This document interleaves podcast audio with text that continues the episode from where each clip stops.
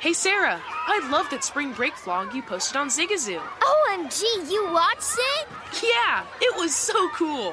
I think you're so talented. Social media is only positive with Zigazoo, the world's largest and safest social media network for kids. In Zigazoo, all community members are verified kids just like yours, and all content is fully human moderated. Try out Zigazoo this spring break. Download the Zigazoo app today. With the new Dexcom G7, you can achieve better diabetes results without painful finger sticks. It sends your glucose numbers to your compatible phone or watch, so you can always see where you are and where you're heading. See how food and exercise affects your glucose, making it easier to spend more time in range and lower your A1C. Take control of your diabetes with the number one recommended CGM brand. It's easy to get started today at Dexcom.com. That's Dexcom.com. Dexcom data on file 2023. If your glucose alerts and readings from the G7 do not match symptoms or expectations, use a blood glucose meter to make diabetes treatment decisions. For a list of compatible devices, visit Dexcom slash compatibility.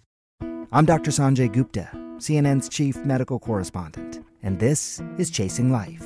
Three out of four U.S. adults are considered overweight or have obesity, 75% of Americans. Dr. Fatima Cody Stanford. Our weight is one factor that plays a role in our health, but by itself, it doesn't give us the full story of who we are. We have to look at our full person. Listen to Chasing Life, streaming now on the iHeartRadio app. Infiniti presents a new chapter in luxury, the premiere of the all new 2025 Infiniti QX80, live March 20th from the edge at Hudson Yards in New York City, featuring a performance by Jon Batiste. The all new 2025 Infiniti QX80 is an SUV designed to help every passenger feel just right. Be the first to see it March 20th at 7 p.m. Eastern, only on iHeartRadio's YouTube channel. Save the date at new-QX80.com. Don't miss it. 2025 QX80 coming this summer. The sports betting landscape from coast to coast. This is Betting Across America on VSIN, the Sports Betting Network. Good morning and welcome into Betting Across America. I am Brady Cannon live from the South Point Hotel Casino and Spa right here in fabulous Las Vegas, Nevada. My partner James Salinas is along via Denver, Colorado as we begin the next three hours of sports betting analysis and opportunity on this Sunday, the 24th day of April. Good morning to you, Mr. Salinas. We had four NFL, or excuse me, NBA playoff games on Saturday, and the underdog covered in every one of them. Also, three out of the four stayed under the total. And we will get to our previews of the four NBA tilts on tap for your Sunday NBA playoff card throughout the show. But before we do that, let's take a look back and see what we can garner from some of the results that we witnessed on Saturday. It began with the Toronto Raptors covering and winning outright over the Philadelphia 76ers, keeping their season alive 110 to 102, your final. The Raptors closed as two and a half point dogs, and the game just barely stayed under the total of 213. Now, Philadelphia goes on to continue to lead this series three games to one, with game five coming up Monday night in Philadelphia. And injuries are a bit of a concern for both teams, James. Fred VanVleet left the game with a strained left hip, and Joel Embiid, he kind of struggled his way to just 21 points, nursing a sore right thumb in game four. No team has ever come back from a 3 0 deficit in an NBA playoff series, but Toronto remains alive, now trying to be the first team to do so, my friend. I think the issue you mentioned the injuries, and we're seeing that across the the league when it comes to the playoffs so far, just through the first week of this playoff season. Man, you'd mentioned VanVleet on that side for Toronto. Also, we did see Scottie Barnes come back, Rookie of the Year. It was named the other day, and so he did make it back on the floor. But he re, he rolled his ankle again. He's just gutting it out. So they're really beat up and injured in that backcourt for the Toronto Raptors, and you saw the desperation from that team, not wanting to get swept, especially getting finished off, having their season finished off at home there in Toronto. So they played with that that, that urgency and that competitiveness, and we really didn't see that out of the 76ers. And the big concern, obviously, you mentioned it, is with Joel Embiid and his thumb injury you, know, he had five turnovers, not handling the basketball very well, and didn't hit the glass. I think that's the biggest thing. He had averaged 13 boards per game through the first three games of this series. Only eight rebounds. Oh, what he had eight rebounds yesterday total in that game, and a lot of time that's going to be effort and desire, and you know, with his hand just hurting the way that it is. And you saw him. You saw him a number of times shaking his hand and holding his thumb, and this is something that's not going to go away. He said he's going to play through. We haven't heard exactly what that injury is, but outside of just being a, a, a menace to his thumb right now, but it clearly impacted him in that game, not himself. And I think the other piece for Embiid is, you know, with his hand injury, eh, Brady, is there another big guy in the league that we see on the ground as much as Joel Embiid? He spends more time on the floor than he does upright. I mean, he is the biggest, he's the biggest, strongest player on any given night on the court, yet he's the one that's constantly having to pick himself up from the floor, flailing around, falling down on the court. You know, I, I know he's a big, tall fella, but man, anytime you're falling down, you're going to instinctively put your hands down to brace yourself, and you're going to go to that right hand, which is where he's got that thumb injury. So I don't see that thumb injury getting better. And I think we saw Toronto also taking some swipes at it. I think you continue that process, keep taking swipes at his hand, make him feel that, make him feel you. Not ready to give up are the Toronto Raptors at this point moving on to game five. Well, you wonder if they're feeling some pressure as well. We know Doc Rivers' history of uh, blowing series leads in the playoffs, and maybe it's getting a little nervous in Philadelphia. Obviously, Monday will be a very big game. Philadelphia looking to close it out, and Toronto looking to make this three games to two and get back to their home court in the Great North. The Utah Jazz, they evened their series with the Dallas Mavericks at two games apiece. They won on their home court on Saturday, 100 to 99. They were five and a half point favorites. The Dallas Mavericks get the cover, but the Jazz get the win. Like I say, even in this series at two games apiece, the game stayed well under the total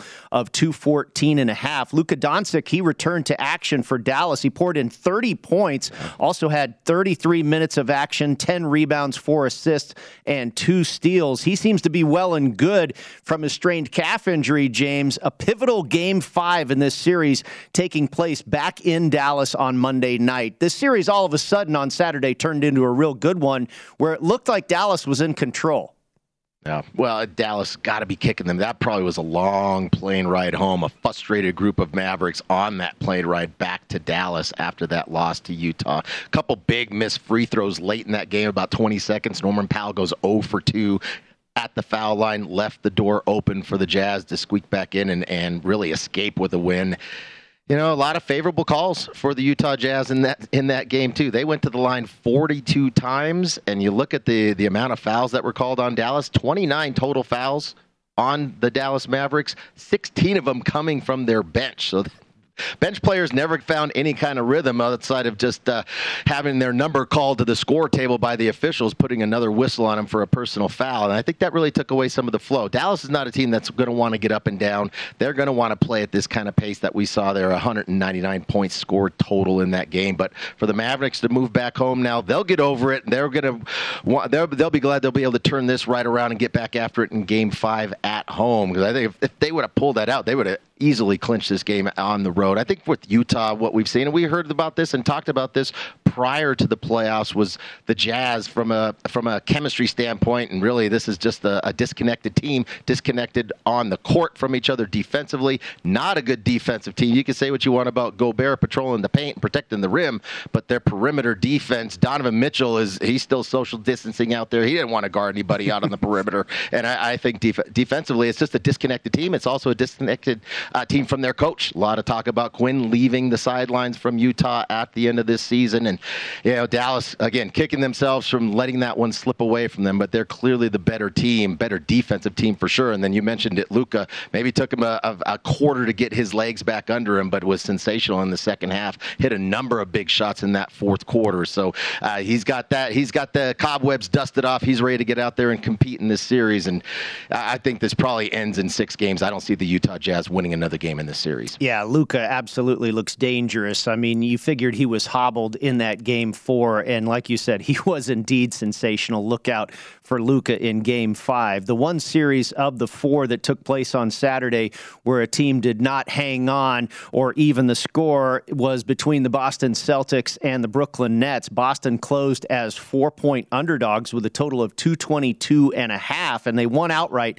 109 to 103, stayed under the total, and it gives Boston a commanding three three games to none series lead over the Nets. The Nets will have one more chance on Monday on their home court to keep this best of seven alive, James. And, you know, if they couldn't make it in game three, if they couldn't make it happen there, you and I were talking on Saturday, we expected an inspired effort, and it just did not happen at all. I don't know why they're going to make it happen in game four uh, Boston's going to want to finish this off. They're going to want to sweep from not only getting getting this series over with, getting some rest, and moving on to the second round, the Eastern Conference playoffs, but also you get to go knock out the Brooklyn Nets. All the talk about it, you know, it's, it's it, I'm not one that uh, I'm not feeling sorry for Brooklyn and, and really any of these teams, Brady. That let's just rally all the best players to our side and let's go after these championships. And you know, you, you can't buy chemistry, and we're seeing that with the Brooklyn Nets because you put a, a number of players out there, and for some somebody like Kyrie and KD as as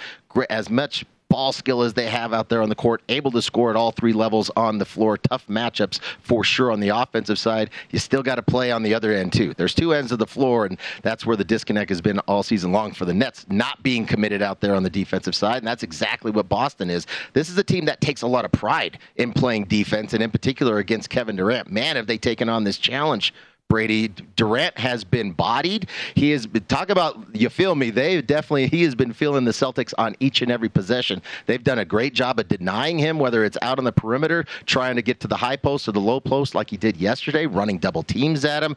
It's just been a complete struggle for Kevin Durant to get anything going in this series. Through three those first three games, he's had 17 turnovers out there on the court. He only took 11 shots last night. He didn't even get good looks. He was struggling to even get the ball, even get his touches in that game. Tremendous defensive effort, collective defensive effort from the Boston Celtics. And we did see Robert Williams return, coming back from about a month with his knee surgery. He got some minutes out there on the court. So something to look forward to with the Celtics going forward in the playoffs. Yeah, I think they finish it off in four games. They they're very motivated to sweep the Brooklyn Nets in Brooklyn and finish off this uh, this high price team.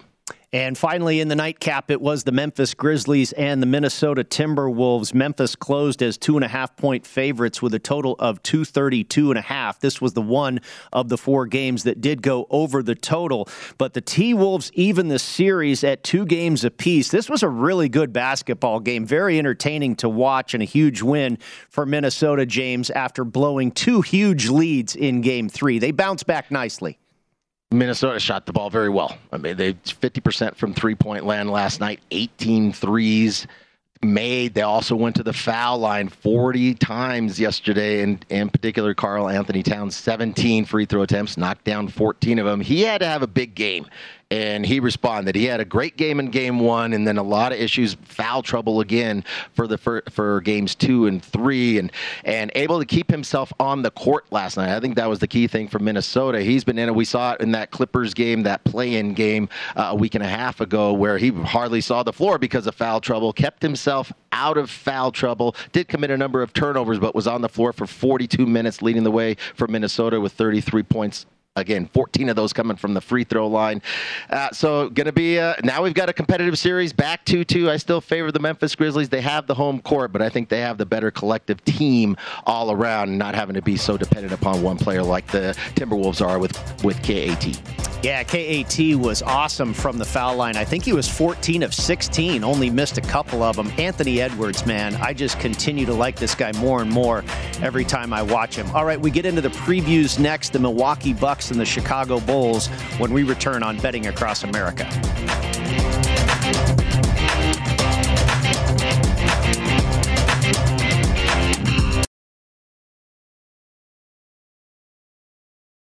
Zigazoo has made me zigzag. What I mean by that is, I swore I would never let my kids on social media, but now I'm setting them loose on Zigazoo. Before I found Zigazoo, I believed all social media was inappropriate for kids. But I feel great about my kids being on Zigazoo. Videos are moderated by actual people before being added to the feed. Zigazoo is a space for kids to post videos they've created and to share them with other kids just like them. And since there are no comments or messaging, you don't have to worry about mean comments on your kids' videos. And you need parental consent before joining Zigazoo. Bottom line, it's a space that prioritizes data safety for kids. Oh, but don't take my word for it. Zigazoo is KidSafe COPPA certified. So, weigh everything Zigazoo has to offer. Maybe you'll zigzag too. Zigazoo, a social network for kids. Download the Zigazoo app today. What's up? I'm John Wall. And I'm CJ Toledano, and we're starting a new podcast presented by DraftKings called Point Game. Everyone, please welcome Coach John Calipari. We're getting beat by 18. My first game in Kentucky, they're saying Cal's a bust. He can't coach. This is crazy. John Wall runs down the floor and makes a buzzer beater. Yep. You remember that, John? That's my first game winner I ever made. Remember, you said you never seen me do that. Ladies and gentlemen, Demarcus Boogie Cousins. I called Boog. I'm like, yo, bro, I'm about to commit to Duke. And I hung up on him. bro, I'm talking about, do you want to tell me how many times he called me all type of names? Bro, you really sold me out. You doing this. bro, I was sick. I remember that like yesterday, man. Love you, John Wall. Thanks, Coach. Love you too. You made me everything I am today. Nah, you made me. You made me. I love it. Check out Point Game with John Wall and CJ Toledano on the iHeartRadio app, DraftKings YouTube, or wherever you get your podcasts. It wasn't even supposed to be That's my, my game. I'm Dr. Sanjay Gupta, CNN's chief medical correspondent, and this is Chasing Life. Three out of four U.S. adults are considered overweight or have obesity. 75% of Americans. Dr. Fatima Cody Stanford. Our weight is one factor that plays a role in our health, but by itself, it doesn't give us the full story of who we are. We have to look at our full person. Listen to Chasing Life, streaming now on the iHeartRadio app. Witness the dawning of a new era in automotive luxury with a reveal unlike any other as Infiniti presents a new chapter in luxury, the premiere of the all new 2025 Infiniti QX80.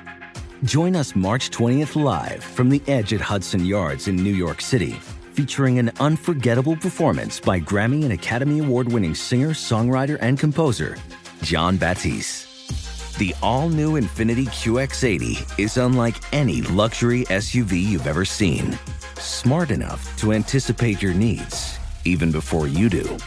Every line, curve, and detail was thoughtfully crafted so everything for every passenger feels just right. Don't miss it. Mark your calendars and be the first to see it March 20th at 7 p.m. Eastern, only on iHeartRadio's YouTube channel. Save the date at new-QX80.com. 2025 QX80 coming this summer.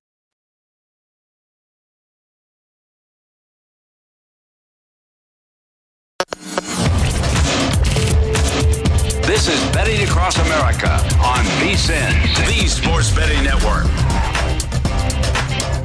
Welcome back into Betting Across America. Brady Cannon and James Salinas with you, talking a little NBA playoff basketball. And we've got one tipping off here pretty quick. The Milwaukee Bucks in Chicago for game four with the Chicago Bulls, 10 a.m. Pacific, 1 p.m. Eastern.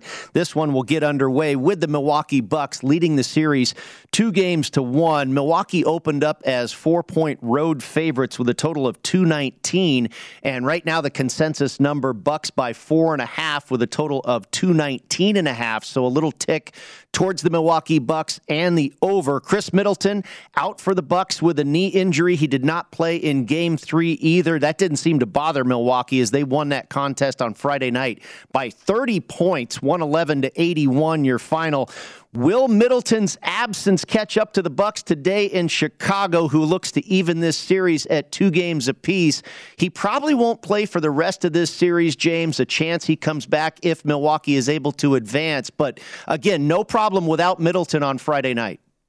As long as they have Grayson Allen shooting the way that he did in game three, eight of 12 from the floor for 22 points. And that was the big step up. Allen needed to step up and fill that scoring role that Middleton usually provides. And and it was just, I think the Bucks just had the wake up call. I think they're kind of sleepwalking through the first two games in Milwaukee, and they had really handled Chicago, not only this year, sweeping them throughout the regular season, a 4 0 sweep in their regular season matchups, but also I think they had won 17 of the last 18 games against the Chicago Chicago Bulls. So I think sometimes it's just that that human nature, at least uh, from a competitive standpoint, to where like, all right, we've handled these guys for years. Uh, who are we going to be playing? Are we going to be playing Boston or or the the Brooklyn Nets in the next series? And that can tend to happen. So refocused on the road. They got refocused after that game two performance, where losing that game at home, now you get yourself resurrected. This is a championship team, we know that, and they're going to have that championship mindset. But it's hard to bring that each and every night, in particular when you're playing a team that you've had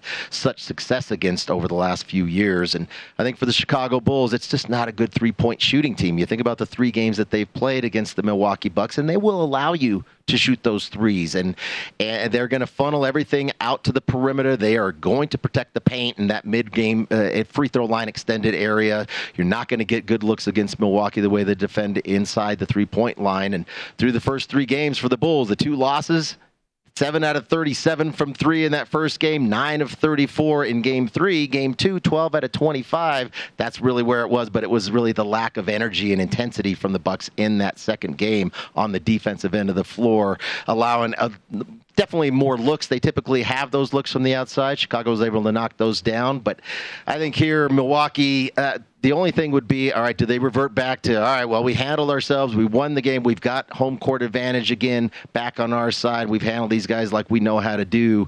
I think maybe Chicago hangs for the first half, and then Milwaukee will put, turn on its championship pedigree in that second half and, and, cruise for this win. I'd be looking to lay the points here with Milwaukee, but I won't. We'll see how it goes in the first half. We'll be on the air, Brady, so we'll keep an eye on that. Maybe we'll be able to see Chicago get off to a good start. Maybe find a better number with there with Milwaukee. But I'll tell you this: was looking at DeMar DeRozan and his point total as far as props are concerned. It's sitting at 28 and a half. It's juiced at a dollar 20, but DeRozan's game doesn't really fit the way that Milwaukee it doesn't fit well against the way that Milwaukee plays defense. DeRozan is really one of those guys that is a mid-range scorer. He is going he is not going to be a three-point scorer and here 28 and a half I just feel like that is too many points. I know he exploded in game 2 for 41. We saw him come back to earth in that last game just 11 points in the, in game 3 and only had 18 points in game 1. I don't see him being able to eclipse that 28 and a half points. I like that bet better. That's probably one I'm going to play before we get to tip off. All right, very good. Yeah, you mentioned 41 points for DeRozan in game two, held to just 11 in game three. Milwaukee's defense held Chicago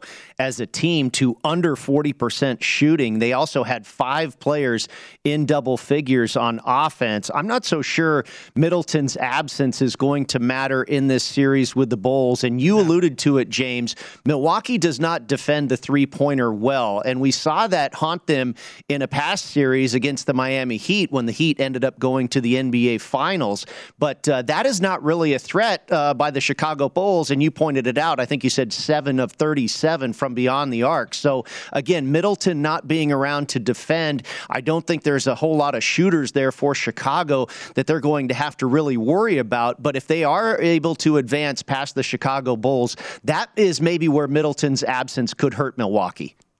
Yeah, and it, when he gets back out there, especially Middleton's another one of those that will feed off of Giannis, especially in the fourth quarter. We saw some really clutch shots throughout the playoffs in their championship run last year from Khris Middleton and not always bringing that consistently from game to game. But once you've been there and you've taken that big shot and you've made those big shots like you did a number of times last year in the in their playoff run, and then you have that to complement what Giannis does. And when Giannis wants to turn it on and put the ball on the deck and get to that rim, it doesn't always have to be above the rim finishing. Uh, he, he's developed more of a touch in the paint. So when teams have to close off and tr- shut those driving lanes off, that's where the kick comes for Middleton to be able to make those shots. Yeah, in this series, not going to really matter that his absence wasn't there. Definitely didn't matter in Game Three as a complete domination from the Bucks in Chicago on Friday night. Uh, but as they move on and advance, which I which they will here against the Bulls in this series, and end up meeting the Boston Celtics, gonna need a healthy Khris Middleton to get against that team. But man, uh, right now on the defensive end of the floor, we've seen the struggles that the Brooklyn Nets are going through. That's going to be a tasty matchup when we get to that second round in the Eastern Conference. You mentioned the uh, prop bet that you like, or at least you're considering with DeMar DeRozan under or over his point total of 28 and a half. You can go under or over on rebounds and assists as well. Rebounds is five and a half. Assists is four and a half. Assists maybe looks a little attractive to me to go over on DeRozan, James, but I agree with you. 28 and a half looks awful high. And I wonder if I'm just reacting to what we saw on Friday night where we was held to 11, but uh, 28 and a half does seem pretty big eh, with the way this t- uh, Milwaukee team can defend Chicago without the plethora of shooters from beyond the arc. But let's look at some of the other players here in the player prop market. You've got Brook Lopez, 15 and a half points, four and a half rebounds. Giannis Antetokounmpo, I mean, this is incredible. You look at his numbers here in the prop market, under or over 33 and a half points, 13 and a half rebounds, seven and a half assists. Boy, if he puts that stat line together, Milwaukee's going to win this game. That's a heck of a game by anybody.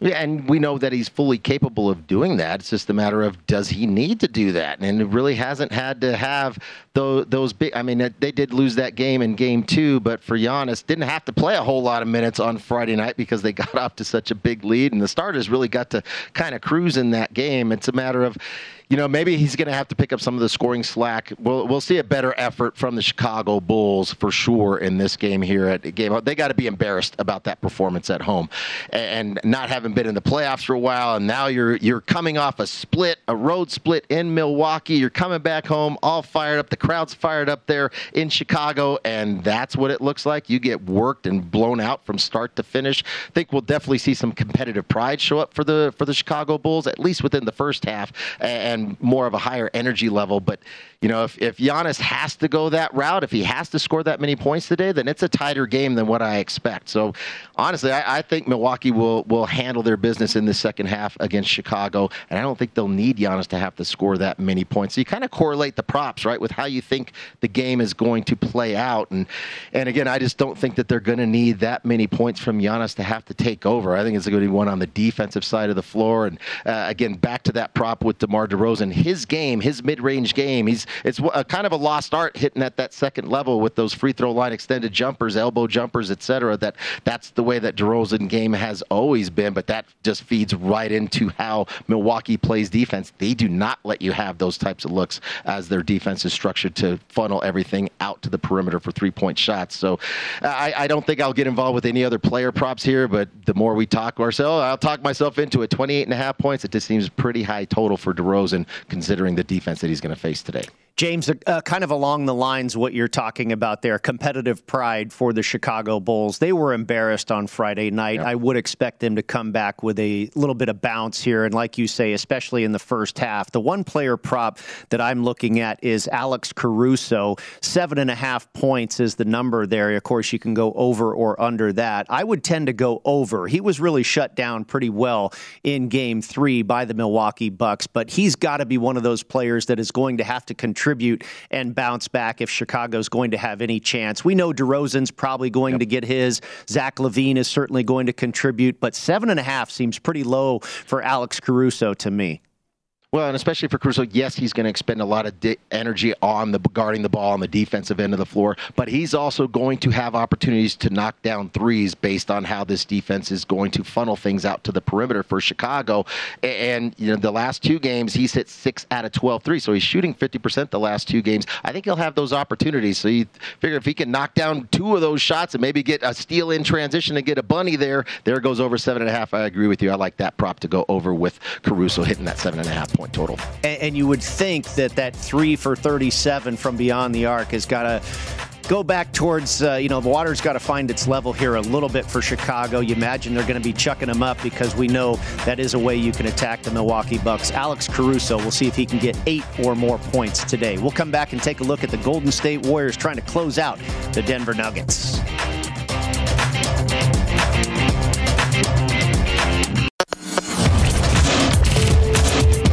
This is Betting Across America on VSIN, the Sports Betting Network.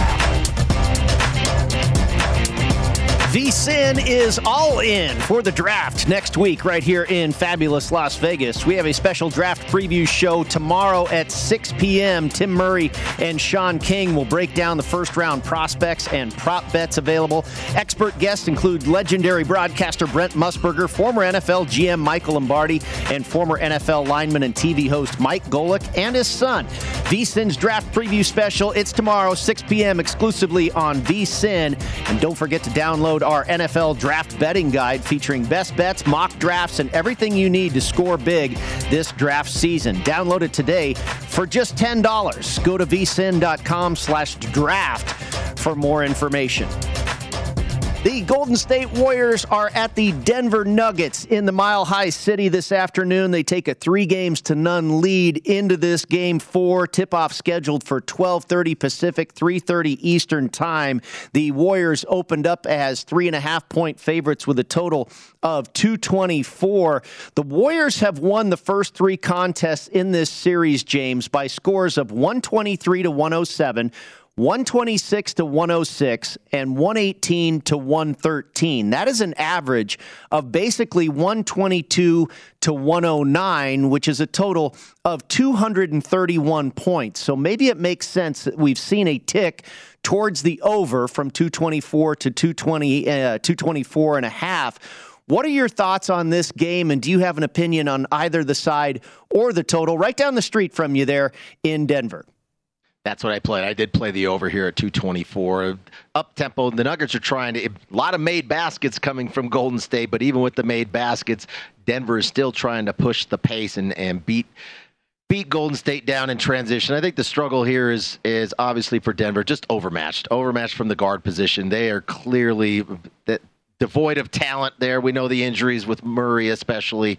And think of Murray in the sensational run he had in the playoff bubble for the Denver Nuggets, leading them to the Western Conference Finals and all the great games that they had in that playoff bubble in Florida. But, you know, I, I think for here, for the Nuggets, it's. It, it's all Jokic. Everything has to funnel through him, and he has been doing that all season long. We'll see. Definitely see a competitive effort out of him. I, I think Draymond Green. Now, Jokic had a great game on on what the Thursday night was Game Three, uh, but Draymond Green's done a really good job of being an agitator and being able to overplay passing lanes in the post. Um, I, I, think we'll see a more concerted effort for Jokic to really be physical with Draymond Green close to the basket, and I think Draymond Green is going to get some whistles. He he's really he's been kind of had some favorable whistles or lack of whistles blown. I know he had five fouls in that last game in Game Three, but I think we we I don't know if we see Draymond Green as much in this game. I think they're going to be a concerted effort to try to get him off the floor. But you know, laying the four and a half points here, the Warriors are going to close this out. They should win this game today. The the Nuggets, it's it's you know another another good season considering the injuries that they've had coming into this season. MPJ really didn't play much at all this season and not being available, and and it's been Jokic and a cast of others. The the biggest thing happens when Denver has to go to their bench. There's just no depth from that bench as far as playmaking ability goes. But as far as the tempo is concerned, the Nuggets are still going to look to push the tempo at home to try to get some easy baskets in transition. And then with the Warriors, their shooting acumen. This is just a team that, man, now they now that they're fully healthy, we haven't seen the big three out there play very much until this playoff series this season. Uh, but now, th- that if there's any ever a trio that knows how to play together, regardless of how much time they've been apart on the court, it is Draymond Green along with Thompson and Curry. And now you threw you throw Poole into the mix. That young fella has bought into the culture there. He understands his role, plays with a ton of confidence and energy out there. This is going to be, I think it's going to be a plenty of points on both sides tonight. I think, or today actually. And honestly, Brady, a lot of folks are selling off their tickets. They're giving their tickets away. It's not going to be that that kind of playoff atmosphere in the in the arena. If they would have won game three and had an opportunity late in that fourth quarter to do and take take advantage of of that really just letting that game slip away in a sense. Some bad shot selection from Will Barton. Uh, it's going to be a different atmosphere in that arena tonight for the Denver Nuggets, and it's going to really lead to my to what I think is going to be a high scoring game. So I did play the total. I played it over 224. Very interesting. That's good information. That uh, apparently some Denver Nuggets fans not too interested in being there for Game Four, and the Warriors have had a lot of fans in the building as well. So maybe there won't be a whole lot of home court advantage there. Uh, to your point, James, about the Denver Nuggets being outmatched in Game Three, the Warriors were out rebounded forty-four to thirty. They committed 16 turnovers and they shot just 64% from the free throw line, and they still won the ball game and covered the spread. The Nuggets are rated 20th in defensive uh, efficiency. They're allowing over 112 points per game on their home court, and they've allowed the Warriors to shoot better than 55% from the floor it's going to have to be something drastic, I think, for Denver to get back in this series. And you, you don't want to root for injury or, or, forecast injury, but it might have to be something like that. I, I just don't know if Denver can get it done traditionally. I think it's going to have to be Jokic getting the Warriors front line in foul trouble, namely Draymond Green, Kevon Looney. Looney hasn't performed well against Draymond. He only played nine minutes in that contest in game three, committed four personal fouls. So as soon as he steps on the floor, there's a whistle ready to be blown against him. He's not going to be able to match up with Jokic on the block. But I think that's where the only way that they can compete is getting that front line in foul trouble, both Green and Looney, for, for the Warriors and allowing Jokic to facilitate everything once he's able to facilitate and, fa- and they're going to have to command double teams if they get in foul trouble, that opens up the floor for some open looks for the Denver Nuggets. The Denver Nuggets will be unsaw aside from uh, aside from Will Barton that never sh- never saw a bad shot, he didn't want to chuck up to from the from the cheap seats. Uh, it, it is a pretty unselfish team from the guard position, so they will pass up the good shot for a better look for a better shot. But you know that's all going to be facilitated on the foul trouble. So we'll see how the whistle goes in this game. We know each and every game it's going to have a different different set of officials, and sometimes the officials can impact the tempo of a game. We've seen a number of these games where there's a lot of whistles, but I think in this game it is going to be an up tempo contest and so they'll allow uh, maybe they would just see more open looks and easy baskets to the rim. So hopefully they put the whistles away. I think, but again, that's the only way Denver can stay in this in this game for a full four quarters, they're going to have to get that front line out of the game, mainly Draymond Green in foul trouble. Uh, we'll see how the game's officiated, but again, I think it's just going to be a high tempo game, a lot of points to be scored. Well, they're also going to have to do something about Jordan Poole. You mentioned uh, the pool party, as Warrior fans are yeah. now calling it. This guy has really come out and shown himself in the postseason here for Golden State, and he's been good all season long, but really is pouring it on in the playoffs. Uh, Denver is going to have to do something to shut him down. Also, obviously, they're going to need to defend Steph Curry, Klay Thompson. Looking at the player prop market, James, if that is going to be the case, if Denver's going to have any chance and they slow down, you know, Thompson and Curry and also Jordan Poole, who's really been scoring the most points for the Warriors so far through the first three games, maybe it's Andrew Wiggins' turn to pour in some points for Golden State if the focus is on all those other players. Wiggins has not been huge. He's been very good, but he really hasn't had that huge game where he's gone for, you know, 25 plus points. His number under or over for points scored is 14 and a half. I would lean towards the over on that for Andrew Wiggins. It might be his time here today in game four it just it comes down to the amount of touches he's going to get. He is not going to be. We know that he's not going to be the first, the second, or probably even the third option when they're out there on the court. So whatever uh, when point. he does get his touches, he's going to have to take advantage of having those shots because you know a championship team, and you, we've got three players on this Warriors team that have that championship medal they don't want this to go five games. You know, there's a lot of tread on those, t- you know, not as much tread on those basketball shoes and those tires from all the, the, just the deep runs they've made in the playoffs over the last decade. This is a team that wants to close this out, get back to the Bay Area, get some rest, look forward to the second round of their Western Conference playoff opponent, and and get some, uh, you know, really get some time to continue to heal. So this is going to be a team where I think the the champions for the Warriors show out, see a high level level of energy from the Nuggets in that first half. But come second half, it's going to be the, in particular, for, for not only with Poole the way that he's played, but getting Klay Thompson. Klay Thompson's getting himself healthy. He's playing with a lot of confidence, shooting the ball really well. And you know, Steph Curry's got range, and he's he's stepped right back on the court. Maybe a little rusty in that first half from game one, but now he looks like to he, he is definitely the Curry that we're used to seeing out there. So I'd be I'm a little hesitant. I could go either way with that one as far as Wiggins is concerned. I just don't know how many touches he's going to get in this game. There's one one player that I am looking here for the Nuggets, though, and I think it's going to be Aaron Gordon. I think Aaron Gordon is going to have opportunities to really drive and attack the basket because it's going to be all the focus defensively for the Warriors on Nikola Jokic. I think we're going to see a very aggressive game from Aaron Gordon driving to the rim. He's not a great three point shooter. It's going to be using his athleticism to finish up over the basket, and I think he's going to have plenty of opportunities to do that. His point total was sitting at, I'm sorry, I was 14 and a half is what I show. That's it. I just got logged out. Yep, 14 and a half. It is juiced to the over. I see it juiced up now to a dollar thirty.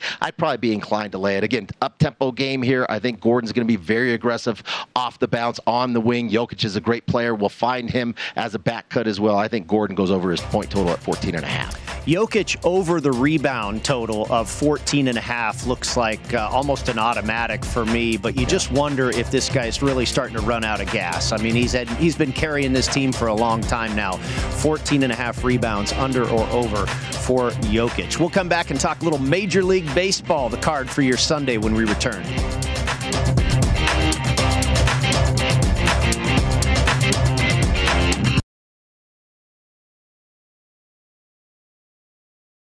Hey Sarah, I love that spring break vlog you posted on Zigazoo. OMG, you watched it? Yeah, it was edited so well. I think you're so talented. Social media interactions are only positive when you use Zigazoo. Zigazoo is the world's largest and safest social media network for kids. Your kids can upload their content and see what their friends are up to. With Zigazoo, they can create videos, enter to win prizes, and try out the latest dances and trends. There's no commenting, no text messaging, and everything is 100% human moderated. Plus, all community members are real, verified kids just like yours. There are no bots, trolls, or AI. Because Zigazoo is about one thing and one thing only, and that is fun. Try out Zigazoo this spring break and let your kids share your vacation vlogs and best edits with their friends safely. Download the Zigazoo app today. That's Z I G A Z O O. What's up? I'm John Wall. And I'm CJ Toledano, and we're starting a new podcast presented by DraftKings called Point Game.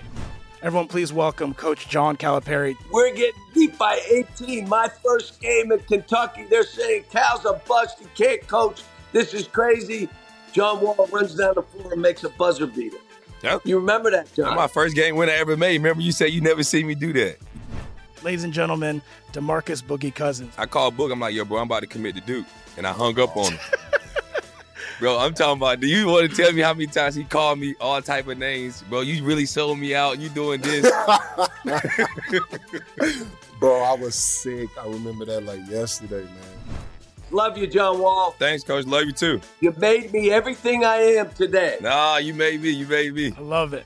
Check out Point Game with John Wall and CJ Toledano on the iHeartRadio app, DraftKings YouTube, or wherever you get your podcasts. It wasn't even supposed to be That's my, my dance, dance, bro. CNN Underscore's Guide to Sleep has tons of recommendations for products that can help you get the best night's sleep ever. All right, let's face it, most of us have had trouble falling or staying asleep at some point, and there are a lot of products and hacks claiming to be the solution to our sleepless nights. That's why the CNN Underscore team spend hundreds of hours testing products to find the ones that can make a huge difference in the quality of your slumber. Visit underscore.com now for our ultimate guide to getting better sleep.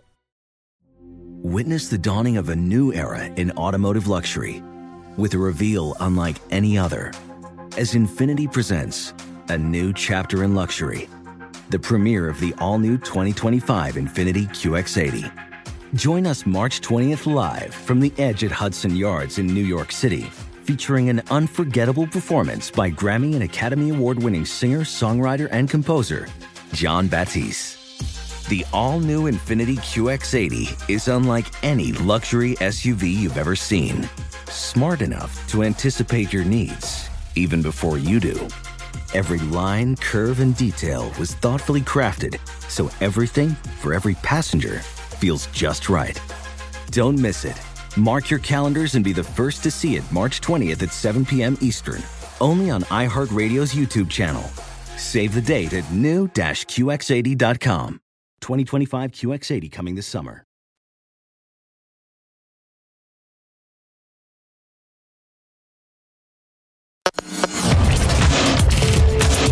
This is Betting Across America on VSIN, the Sports Betting Network.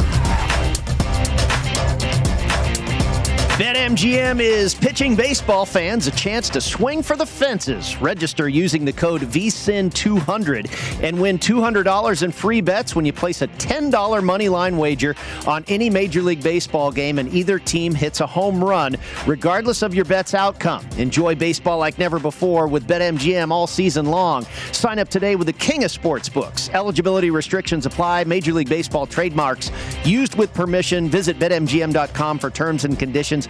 Must be 21 years of age or older to wager. It's a new customer offer. All promotions are subject to qualification and eligibility requirements. Rewards issued as non withdrawable free bets or site credit. Free bets expire in seven days from issuance. Please gamble responsibly. If you have a gambling problem, call 1 800 Gambler. Promotional offer not available in Nevada and Mississippi. Brady Kannon and James Salinas with you here inside Betting Across America. And we have got baseball across the country today. Major League Baseball for your Sunday beginning just after the top of the hour two games going to first pitch at 10:10 Pacific 1:10 p.m. Eastern. We'll begin with the Colorado Rockies visiting the Detroit Tigers. It'll be Chad Kuhl for the Rocks taking on Tyler Alexander and the Tigers. Tigers a slight favorite here up to minus 130 now on the money line with a total of eight and a half. And James you and I made a good call on Saturday, the second half of that double header. The Rocks got it done. They led three to nothing pretty much the entire game. Detroit made a little noise in the end, but Colorado was able to get a split, winning that game two, three to two over the Tigers. And we felt it was a good spot for Colorado to get that second game of the doubleheader off of all the energy and emotion that was spent in Miguel Cabrera getting career hit number 3,000. And it worked out quite well in our favor. But today is a new day, a fresh start. Do you have any lean on the side or the total here in this one, the series finale? I kind of lean to the total first five under four and a half, and, and you know, not a stellar pitching matchup here. Chad Kuhl coming over. His first two starts as a new Rocky went pretty well. Has allowed just four hits and one earned run and ten and a third innings pitched for his new team. And I think for the Rockies, we just we talk about it, and I'm just so used to seeing this with the Rockies. Their splits home and away. And I know we've only been playing a few weeks, so I'm not really going to look at their splits right now. It's so early in the season. But traditionally, historically, for this team, it's just been night and day with them their ability to hit at what that looks like at home versus the road. And a lot of times it's the it's the the depth of the power alleys in Coors Field. I mean, you've got 390 out there to right center with the tall with the with the higher the, the higher fence that protects the bullpen out there in that power alley, and they take full advantage of it. Outfielders got to play a lot deeper. A lot of balls drop in that typically uh, that find a way uh, find holes in those triangles that typically get caught in other parks. But I think here, just thinking about where this both these teams stand neither team is is again Rockies on the road, not hitting the ball very well. Don't love the pitching matchup here on the other side, where Tyler Alexander did not pitch well in his last start at New York. Needed 42 pitches to pitch one inning, got three outs, just could not locate. Really struggled to get the the Yankees hitters out. But here, one thing to always look at weather sometimes. Sometimes it's a factor, sometimes it isn't. The the wind is blowing in. It's blowing in from right field, uh, gusts between 17 to 20 miles an hour, so that should help keep the ball down on that right side of the park. No power alleys there for any, but not that we're seeing a whole lot of home runs being hit early in the season across the league in Major League Baseball, Brady. But here, I think that's probably where I'd lean under four and a half total runs for the first five. Yeah, that makes sense. I, I really don't have a play I like in this game. You know, I can't really trust Detroit. I, I feel like it's Detroit's turn to win this finale in the series here, but Colorado's been very good. They are nine and five to begin the year, just one game back in the National League West. But I don't really want to lay minus 130 with the Tigers either. So I'm going to stay away from this one. But uh, what a game between the Tampa Bay Rays and the Red Sox on Saturday. Tampa Bay had a combined no hitter going for nine innings and ends up falling behind two to nothing to the Boston Red Sox in the 10th inning as they go to extra innings, tied at 0 0 0. Boston makes it 2 to nothing in the 10th, and then Tampa Bay comes back in their home half of the 10th and walks it off, winning 3 to 2. And good for them. They pitched so well throughout the contest. It was kind of nice to see that rewarded with a victory. Rubber match today, a couple of lefties. It'll be Rich Hill taking on Shane McClanahan. Now, Tampa Bay used seven pitchers on Saturday, so that bullpen certainly a little bit exhausted. The Boston Red Sox also used five pitchers on Saturday. The Rays a heavy favorite here in this one, minus 175 on the money line with a total of seven and a half. What about this one? Another series finale, James. Yeah, you look at the bullpens, both teams going with their openers. Where we're used to seeing that from Tampa and and Kevin Cash bringing that to to Tampa and kind of making that the norm there in a sense, not the exception anymore and not just such a novelty. It's something that they do pretty consistently down there in Tampa. But needing to get some innings out of these starters for both of these guys. You mentioned McClanahan and, and how well he's pitched. Four earned runs in his three starts so far this season, struck out 24 batters in just 15 innings pitched. So he is dominant. He's picked up where he left off last year, very dominant up there on the hill. And I think for the Red Sox, they're going to need to get some innings out of Rich Hill. I mean, Rich Hill, he's going to face his former teammates here in Tampa, although you could probably say that about Rich Hill with half the teams in the league. I think this is Rich Hill's 11th team since he's been in the big leagues, 18 year career. Good for Rich Hill. He found the fountain of youth there over the last two years playing in Tampa and and kind of was able to keep his career going. We know he, he's uh, going to work. He, he's going to work all over the zone. A lot of off speed pitches. Very good with his command. And I think here it's just they're going to need to stretch these both these pitchers out because of what they've done not only for that first game or that game yesterday with the amount of relievers going the opening route for both of these teams, but went deep into their bullpen. Definitely the Red Sox side using five relievers on Friday in Friday night's game as well. But that's where I was looking, and unfortunately, Brady just not getting too many of these pitcher props that I'd like to play when we're talking about total outs. Uh, I don't see anything available for pitchers props here in this matchup. I think both these pitchers will go deep into this game. They're going to need them to maybe have to eat eat a few runs and, and work through some work through some jams here because they got to take some pressure off the bullpens in this case. But I don't really know where to go with this game. If anything, I think I think both these pitchers have a good matchup here. I was looking at maybe the total for the first five innings, staying away from these bullpens in this sense. But I think the juice there's too much juice on this here. I'd like four and a half, but it's juiced at a dollar fifty. That's too much juice for me to lay, so no play for me in this contest. Yeah, I was kind of thinking about over the total as well, just at seven and a half there. And obviously, they are going to want these guys to really eat up some innings, and and will they be able to? Uh, I, I just think you could possibly get some runs scored in this game. And if they do have to go into the bullpen, these bullpens uh, pretty exhausted from the amount of work that they went through on Saturday. Uh, there was another walk off uh, in the Yankees Cleveland game on Saturday, a five to four victory for the Yankees over the Guardians, and New York keeps pace with the Toronto Blue Jays in the American League East. New York now nine and six, and just one game back of the front running Blue Jays. Gerrit Cole will get the ball today for the Bombers, James, facing Aaron Civale. Cole, he has really been struggling to begin the season for the Yankees, but remains a heavy favorite here today at home. This one will be coming up at 10:35 Pacific, 1:35 p.m. Eastern. Yankees better than $2 favorites. Minus 210 is the consensus number I'm seeing here, and a really low total of six and a half. And that was the first thing that caught my eye with the way Gerrit Cole has been struggling out of the gate so far this season. I would immediately look to the over here, but James, you just never know when he's ready to throw a gem as well. Yeah, I think for for the Guardians on their side, second in the bigs right now with the 270 batting average as a team, and uh, it comes down to what are we going to see out of Aaron Civale? Hasn't got off, and we're going to see that from some of these pitchers still just getting their arms stretched out because of the short spring training uh, that they had to go through because of the lockout. Savali still needing to get himself stretched out, and has not got. He's gotten off to a slow start in his two starts so far for the Cleveland Guardians.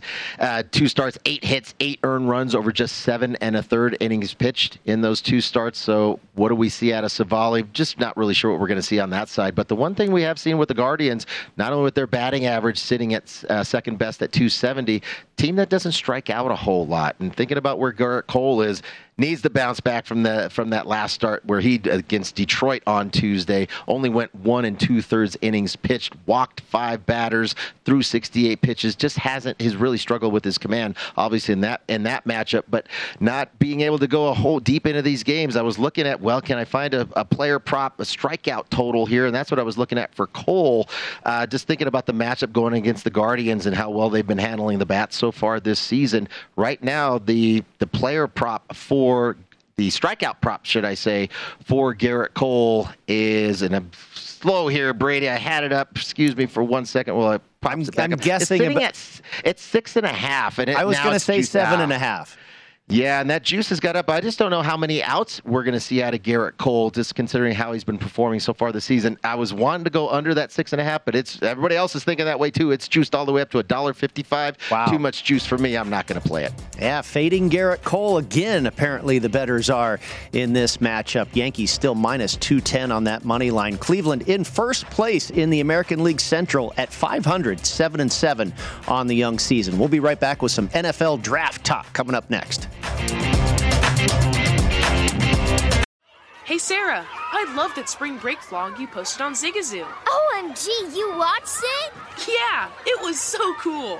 I think you're so talented. Social media is only positive with Zigazoo, the world's largest and safest social media network for kids. In Zigazoo, all community members are verified kids like yours, and all content is fully human moderated. Try out Zigazoo this spring break. Download the Zigazoo app today. Smart journalism, fascinating topics. Words that describe CNN's podcast, The Assignment with Audie Cornish. We are revisiting the public school culture wars. What have we learned from the kids who fought against book bans? We really started the club to get students reading these books. Students have an opinion in this fight, too. How has the war over books sparked a backlash to the so called parents' rights movement? It's not okay what they're doing, and they're being watched. Listen to The Assignment with Audie Cornish, streaming now on the iHeartRadio app. Whether it's your first time betting or you've been gambling for years, have a plan and know the game. Be aware of the rules and odds before you gamble. Set a budget and never gamble with money you can't afford to lose. Take a break and consider teaming up with trusted friends to help you stick to your budget. Remember, if you or a loved one has a gambling problem, call 1 800 Gambler 24 7 or go to helpmygamblingproblem.org for free confidential services. Infiniti presents a new chapter in luxury, the premiere of the all new 2025 Infiniti QX80, live March 20th from the edge at Hudson Yards in New York City, featuring a performance by Jon Batiste. The all new 2025 Infiniti QX80 is an SUV designed to help every passenger feel just right. Be the first to see it March 20th at 7 p.m. Eastern, only on iHeartRadio's YouTube channel. Save the date at new-QX80.com. Don't miss it. 2025 QX80 coming this summer.